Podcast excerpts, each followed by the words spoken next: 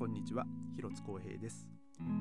えー、今日は10月の4日、えー、土曜日です、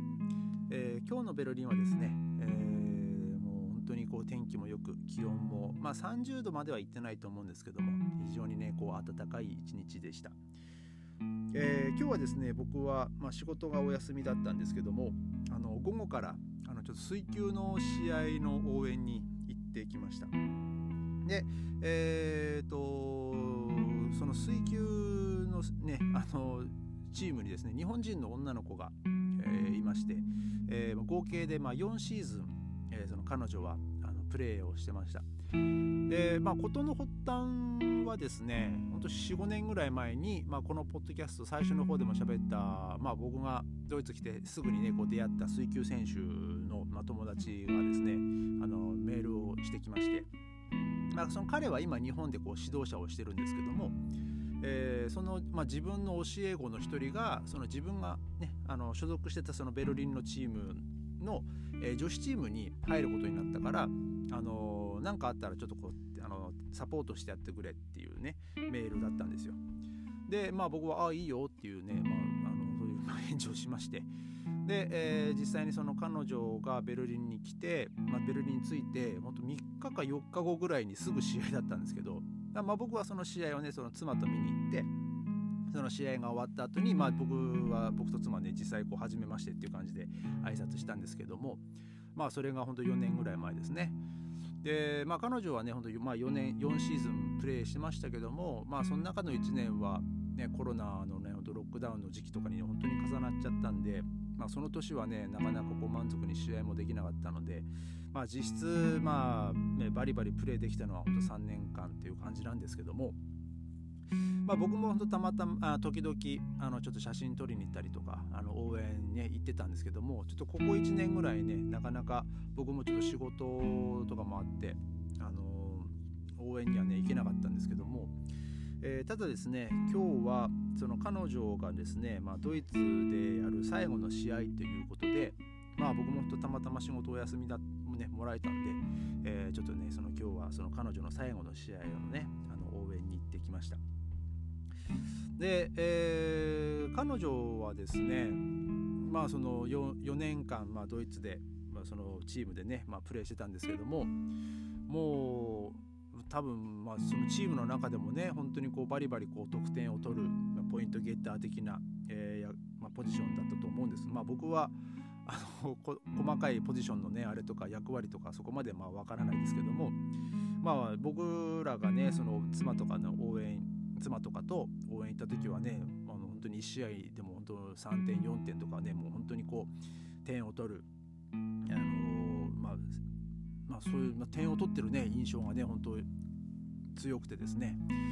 で、まあ、僕も、まあ、その一、まあ、スポーツファンとして、まあ、その水球をねその応援してる身としてはですねまああのまあ、ずっとね、まあ、応援はしてはいたんですけども、まあ、その彼女はですね、まあ、そのビザが、まあ、切れるっていうタイミングもあってですね。でまああと、まあ、ちょっと前にですねちょっと2人でこう話した時にまあ、ちょっとこう自分のこの身体をねもうちょっと考えてるっていう話をしてて。でまあ僕も、まあ、その音楽をやってたのでで、まあ、僕の場合はねその音楽をやめて、うん、っていう、まあ、その決断をしたことがあったんで。でまあそのスポーツやってるとですねやっぱその引退っていう文字はね、まあ、もちろんあのいつかは、えー、まあ、頭に浮かんでくると思うんですよ。まあ、ただ彼女はですねあの完全に引退するわけではなく、まあ、そのチームに所属して、まあ第まあ、第一線で、まあ、プレーをするのが、まあ、とりあえず一区切りをつけたっていう感じだと思うんですけども、まあ、ただ日本に帰って、えー、まあどういうふうにねその自分があのプレーする環境に身を置くかとか、まあ、そこそこまではま僕は分かりませんけども、えー、まあそれ、まあ、自分が、まあ、ちょこちょこまプレーをしつつ、えー、あとはその指導する側にねあの、まあ、そのそっちの方にもまあ行くっていう、ま話をまあしてたんでね。で、えー、まあ、僕はその、ね、彼女とそういうまあちょっと、ま話をちょっと前にした時にもですね、まあ、まだまだその体は動くと。まあ、体は動くけどもなんかその自分のその心の中でなんかそういう風な、えー、感情があるっていうね、まあ、ちょっといつ、まあそのまあ、第一線を退くっていうか、うん。でまあ、僕その時に言ったのはあのまあ、僕もそうだったんですけどまあ学生の時とかもうバリバリ楽器をこうやってた時はもう演奏演奏者の立場演奏者の目線でしかもう僕は音楽を見てなかったんですよ。だからもう、えー、もう本当真剣勝負っていうかもう真正面から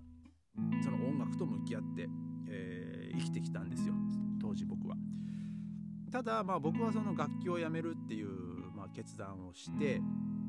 あまあ楽器をやめるっていう決断じゃないですね、えーまあ、まずは、えー、学生が終わって、えー、その指導者になる立場まあ、指導者の立場になったなる時にですね、えー、まあ、人ってやっぱこう教えることによって学ぶこともまあもちろんあるんですよ。まあ、それはまあどういうことかっていうと、まあ、分かりやすく言うと今まで僕はその真正面同じレベルで本当こう目と目を合わせてもう本当に睨み合ってるっていう例えが、まあ、えー、まあ一番分かりやすいと思うんですけどまあ本当にこう真正面から向き合ってるっていうのが本当学生時代本当第一線でこうバリバリやってるっていうあれだと思うんですけどもそれは今度指導する側になるとその目線とその角度がちょっと変わってくるんですよね。そうするとちょっと角度正面にから見てたものをちょっと例えばこう右にちょっとずらして見てみると奥行きがちょっと見えてくるじゃないですか。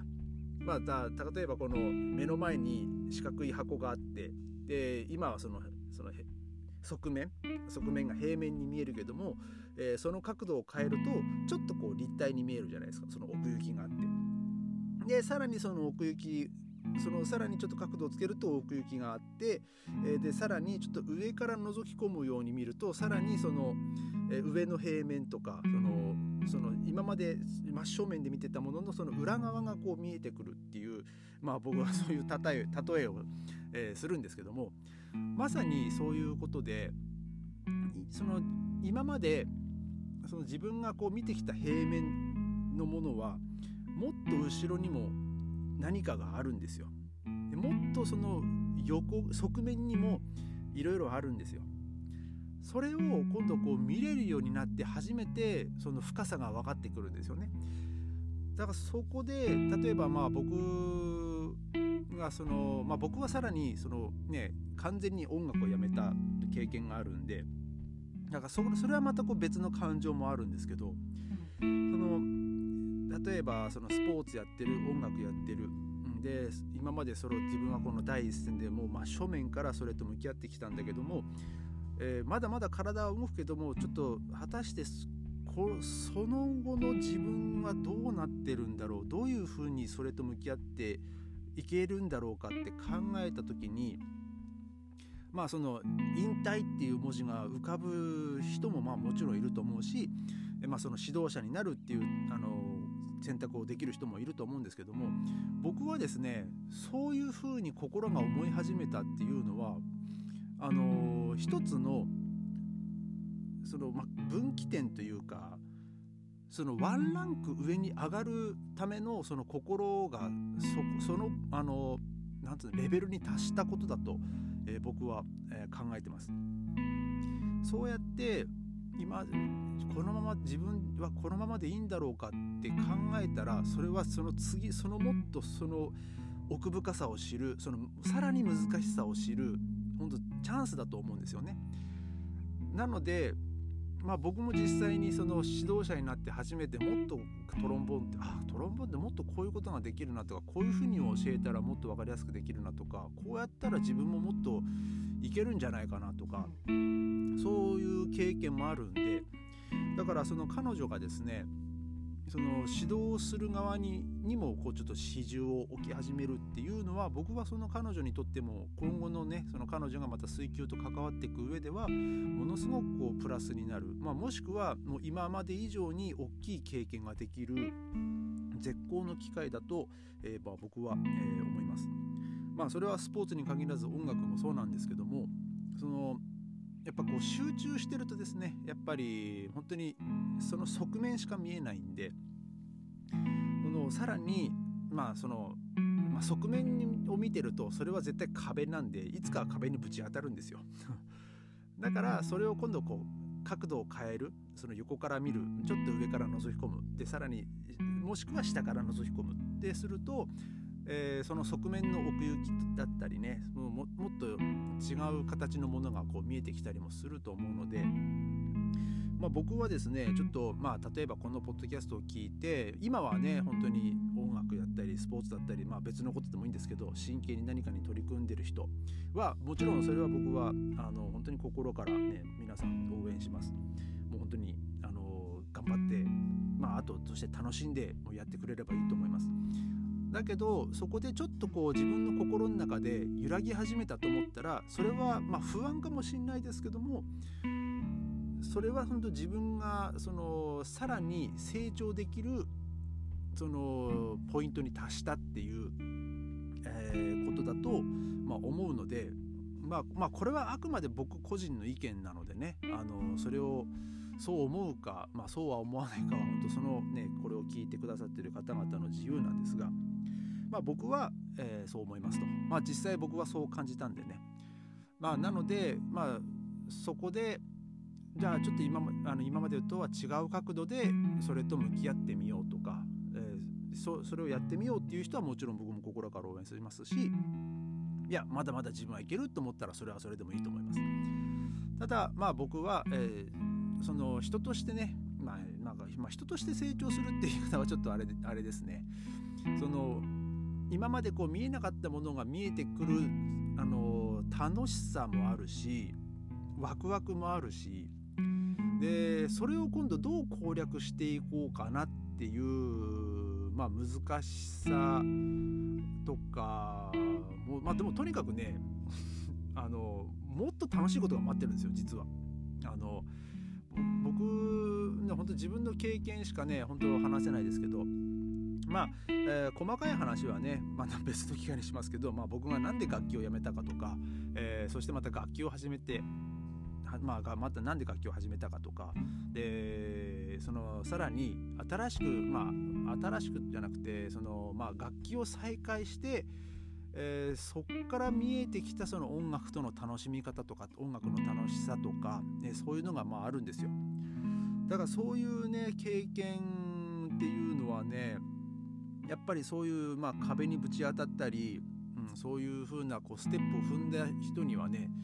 にしか多分僕わからない、えー、世界だと思うんでねまあだからといってあのねもうみんな壁にぶつかって一回あのやめろやめてみろとか、えー、見るあの角度変えてみるとかそういうわけじゃないんですけども